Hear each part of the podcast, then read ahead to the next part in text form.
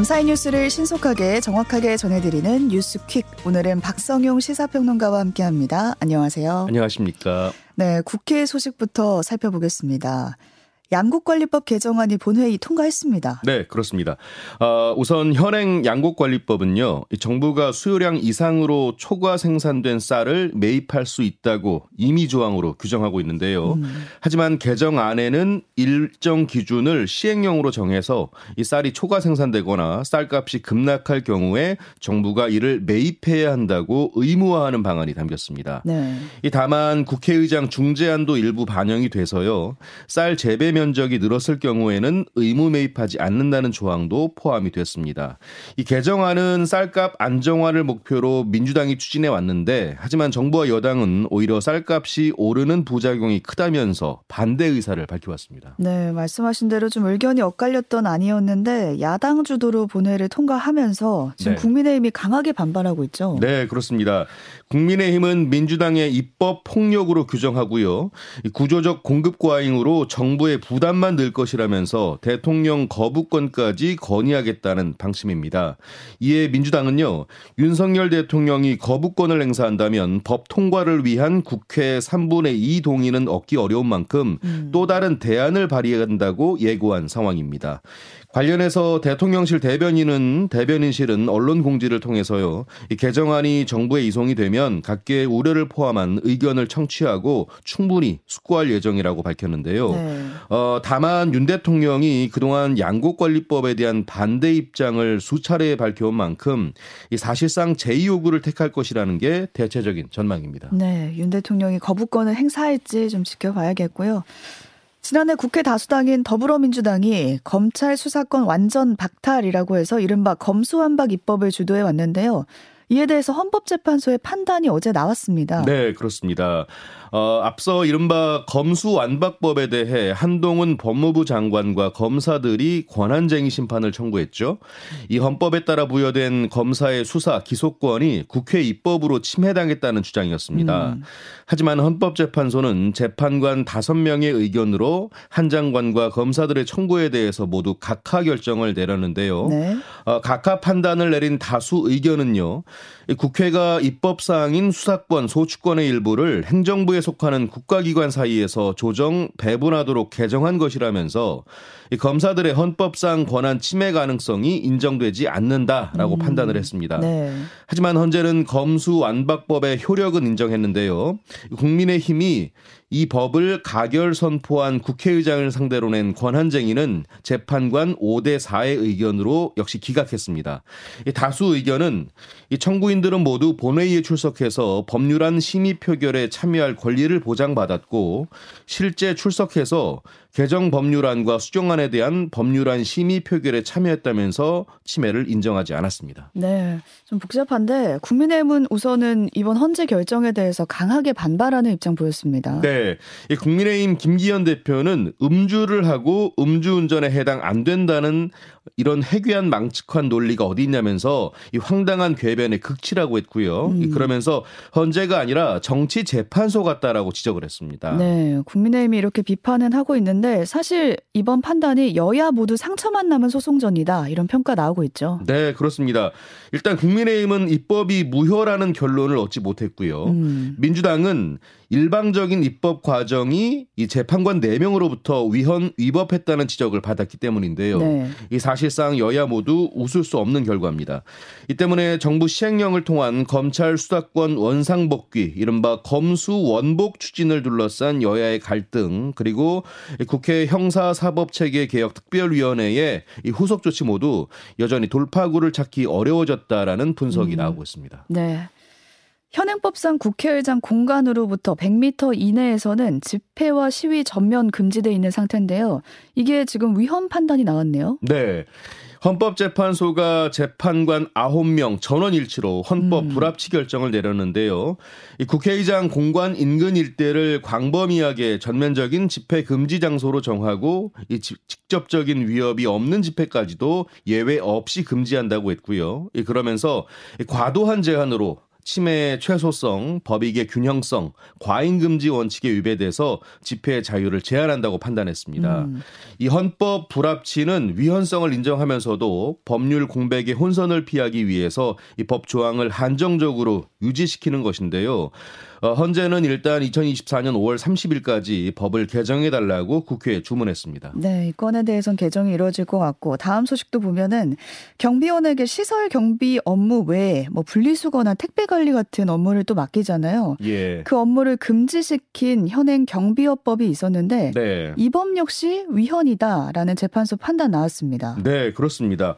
어, 지난 2019년 9월 김해안 아파트 경비원이 음식물 쓰레기통 세척이나 분리수거, 이 택배 관리 같은 경비 외의 업무를 했다는 이유로 이 경남지방경찰청이 용역관리업체의 경비업 허가를 취소한 바 음. 있는데요. 해당 업체가 이에 불복해서 행정소송을 내면서 위헌소송도 제기를 했습니다. 이에 헌법재판소는 재판관 6대 3의 의견으로 헌법 불합치 결정을 내렸는데요. 경비 업무가 얼마나 침해됐는지 고려하지 않고 일률적으로 경비업 허가를 취소해서 경비업자의 직업의 자유를 침해한다고 판단을 했습니다. 음. 현재는 국회 경비업법 대체 입법 시한을 내년 12월 31일로 정했습니다. 네. 다음 소식 보겠습니다. 성폭행 혐의로 구속된 기독교 복음선교회 JMS 정명석 총재와 관련해서 지금 수사가 이루어지고 있는 상태인데요. 고소장이 접수된 이후 처음으로 압수수색이 진행됐다고요? 네, 그렇습니다. 경찰의 수사가 속도를 내고 있는데요. 음. 다음 달 말에 정 씨에 대한 구속 기간 만료를 앞두고 추가 기소를 통해 구속 기간을 연장하기 위한 것으로 일단 음. 풀이가 됩니다. 네. 경찰은 어제 충남 금산군 JMS 월명동 수련원과 경기도 성남시 분당구에 있는 교회 등에 대한 압수수색을 진행했는데요.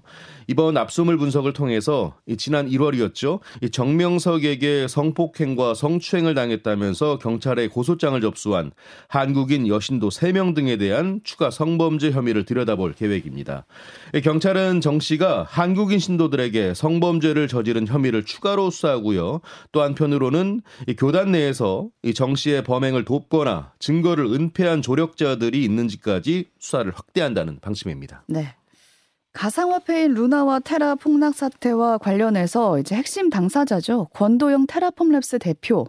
지금 어디 있는지 몰랐는데 네. 추정되는 인물이 검거가 됐는데요. 유럽 몬테네그로에서 잡혔다 이런 소식 들어오고 있습니다. 네, 그렇습니다. 자, 말씀하신 대로 테라폼 랩스 권도용 대표로 추정되는 인물이 잡혔다는 소식.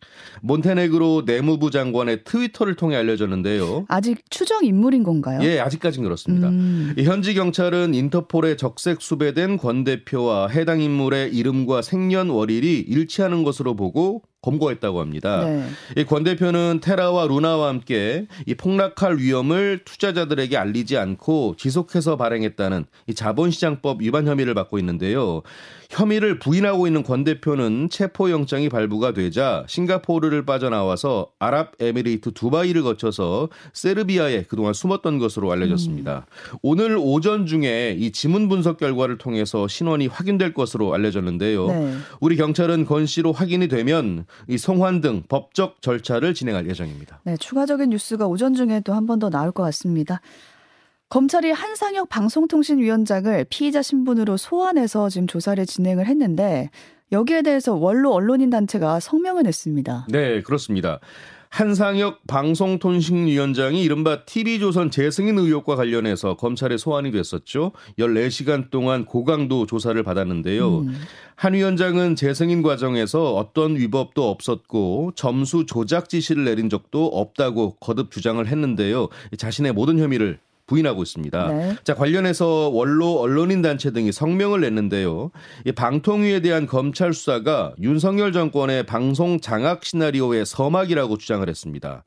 이들 단체는 여당의 공천권을 손에 넣은 윤석열 대통령이 임기 중에 공영방송을 정권에 종속된 관제 방송으로 만들려 하고 있다라고 음. 했고요. 음. 이를 위해서 경영진을 물갈이하기 위한 수순으로 한 위원장을 축출하려 하고 있다고 주장하고 있습니다. 네.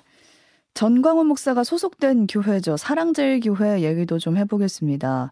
이 교회가 현재 공공 재개발을 추진 중인 설의 한 건물을 사려고 예. 지금 예. 토지 거래 허가를 신청했다. 이렇게 알려지고 있는데 지역 주민들이 이거 알받게 하려는 거 아니냐 이렇게 반발하고 있습니다. 네, 그렇습니다. 자, 사랑제일교회 측이 최근에 이 장위 8구역 내 한 사우나 건물과 주차장 등에 대해 성북구청에 토지거래 허가를 신청했다고 하는데요. 음. 이 토지거래 허가제는 공공재개발 사업 등으로 부동산 과열 가능성이 있는 지역에 투기를 막기 위해 도입된 것인데 2년 실거주 목적이 확인되는 경우에 한해서 관할 지역 시장, 군수 또는 구청장이 거래를 허가해 주는 시스템입니다. 네. 이에 대해서 지역 주민들은 사랑 제일교회의 토지 거래 허가 신청이 재개발 사업을 늦춰서 보상금을 최대한 올려받으려는 목적이 아닌지 의심을 하고 있는데요. 이게 사실 앞서 그런 일이 있었어서 주민들이 의심을 하고 있는 거죠. 그렇습니다. 자, 이유인즉 앞서 장이 19역 조합이 이 교회에 버티기 때문에 재개발 채권 계획이 계속 미뤄지자 지난해 9월에 500억 원의 보상금 지급을 결정한 바가 있기 때문입니다. 음. 이 장이 8구역 재개발 준비 위원회는 토지 거래 불허를 요청하는 탄원서를 성북구에 제출할 예정이라고 합니다. 네. 또 어제 화제가 된 뉴스가 있었어요. 서울 광진구 어린이 대공원에서 얼룩말 한 마리가 탈출하는 일이 있었는데 네. 이 얼룩말이 말 그대로 이제 도심을 활보하는 그런 모습이 SNS 등에 많이 올라왔거든요. 네. 이 소식 좀 전해 주실까요? 그렇습니다. 어제 오후에 서울 광진구 능동의 어린이 대공원에서 이 3살짜리 수컷 얼룩말이 탈출을 했는데요. 음. 얼룩말은 광진구 천호대로 일대를 1시간 넘게 활보를 했습니다. 네. 이 신고를 받은 경찰과 소방 관계자들이 곧바로 출동을 해서 포획 작업을 벌였는데요. 마취총 6발을 맞고서야 쓰러졌고요. 얼룩말은 탈출 무려 3시간여 만에 동물원에서 2km 가까이 떨어진 주택가 골목에서 음, 붙잡혔습니다. 네. 예, 다행히 사고로 이어지지는 않았는데요. 하지만 난데없는 얼룩말 탈출 소동에 인근 주민들이 매우 놀란 상황이었습니다. 어린이 대공원 측은 이 탈출 원인을 자세히 파악해서 재발 방지 대책을 마련하겠다고 설명했습니다. 네, 우리도 놀랐지만 얼룩말도 좀 놀란 눈치였거든요. 네, 맞습니다. 그래서 댓글 보니까 다들 뭐 불쌍하다, 안전하게 잘 돌아가서 다행이다 이런 반응들이 많았습니다. 가수 정동원이 서울 동부 간선도로에서 오토바이를 타다가 경찰에 적발됐습니다. 네. 어제 새벽 동부 간선도로 성수 방향 군자교 인근에서 오토바이를 불법 주행한 혐의를 받고 있는데요. 이 가수 정동원 씨는 2007년생으로 이달에 원동기 운전면허를 취득한 것으로 음, 알려졌습니다. 네. 이 도로교통법은 자동차 외에 이륜차 등이 고속도로 또는 자동차 전용도로를 통행할 경우에 30만 원 이하의 벌금이나 구류에 처하도록 하고 있는데요. 그러니까 오토바이로 자동차 전용 도로를 달려서 이제 적발이 된 거네요. 그렇습니다. 음. 이 경찰은 가수 정동원을 도로교통법 위반 혐의로 불구속 입건했는데요. 이 다만 미성년자라는 점을 고려해서 우선 석방을 했고요. 추후 보호자 동반 하에 조사를 진행하고 이 청소년 선도심사위원회 등을 열 예정이라고 합니다. 네. 서울 영등포의 한 헬스장 여성 탈의실에 긴 머리 가발을 쓴 남성이 침입해서 경찰에 붙잡혔는데요. 이게 어떻게 된 일인가요? 예, 이 30대 남성 A 씨는요, 지난 19일 마스크와 긴 머리 가발을 착용한 채 서울 영등포구 여의도에 있는 한 헬스장 여성 탈의실에 들어가서요, 2시간 정도 머무른 혐의를 받고 있습니다. 음. 헬스장 관계자의 신고를 신고로 출동한 경찰이 현장에 있던 A 씨를 임의 동행해서 조사를 진행했는데요. 이 경찰 조사 결과 일단 A 씨의 휴대전화에서 탈의실 내부를 불법 촬영한 정황은 없는 것으로 나타났습니다. 네. A 씨는 성별을 바꾼 트랜스젠더라면서 혐의를 부인했다고 하는데요. 하지만 주민등록상으로 남성으로 확인이 됐습니다. 이 경찰은 A 씨를 입건해서 정확한 범행 동기를 조사하고 음. 있는데요. 관련해서 온라인 커뮤니티에서는 여의도 헬스장 여자 탈의실 여장 남자라는 제목으로 이 해당 헬스장의 CCTV 화면과 경찰에 체포되는 모습이 담긴 사진이 게시되기도 했습니다. 네. 울산의 한 교차로에 교통사고가 있었는데 그때 차량이 넘어진 거예요. 예. 시민들이 보자마자 달려가서 바로 세우고 운전자를 구조했습니다. 네, 그렇습니다. 아, 지난 21일 오전 울산 동구청 앞 사거리에서 소형 SUV 차량과 경차가 부딪혔는데요. 음. 이 사고로 SUV 차량이 전복이 되면서 40대 운전자가 차량에서 빠져나오지 못하고 있었는데 하지만 주변의 행인과 운전자 등 14명이 가던 길을 멈추고 이 차량을 바로 바로 세운 뒤에 운전자를 음, 구조했습니다. 네. 이 사고 발생부터 구조까지 걸린 시간이 80초에 불과했다고 오, 하는데요. 아, 네. 다행히 운전자는 구급차를 타고 병원으로 이송이 됐고요. 큰 부상은 없는 것으로 전해졌습니다. 네, 끝으로 하나만 더 짧게 보겠습니다. 정부의 노동법 개정안과 관련해서 이 논란이 일고 있는데 이 논란을 다루는 외신 보도가 잇따르고 있다고요? 네. 자, 이번에는 미국 NBC 방송이 한국에서 주당 근로시간 상한을 52시간에서 69시간으로 늘리는 방안이 젊은 노동자들의 극심한 반발을 불렀다고 보도했는데요. 이 과정에서 일과 삶의 균형과 관련한 세대 간 논쟁도 촉발됐다고 했고요. 이러한 현상은 코로나 팬데믹 이후에 전 세계적으로 나타나는 흐름의 일부라고 진단하기도 했습니다. 네. 그러면서 악명 높은 장시간 노동의 일 중독 문화가 있는 한국의 경우 과도한 노동과 관련한 우려가 특히나 심각한 편이라고 지적하기도 했습니다. 네, 오늘 여기까지 살펴보겠습니다. 박성용 평론가와 함께했습니다. 한 주간 고생 많으셨습니다. 고맙습니다.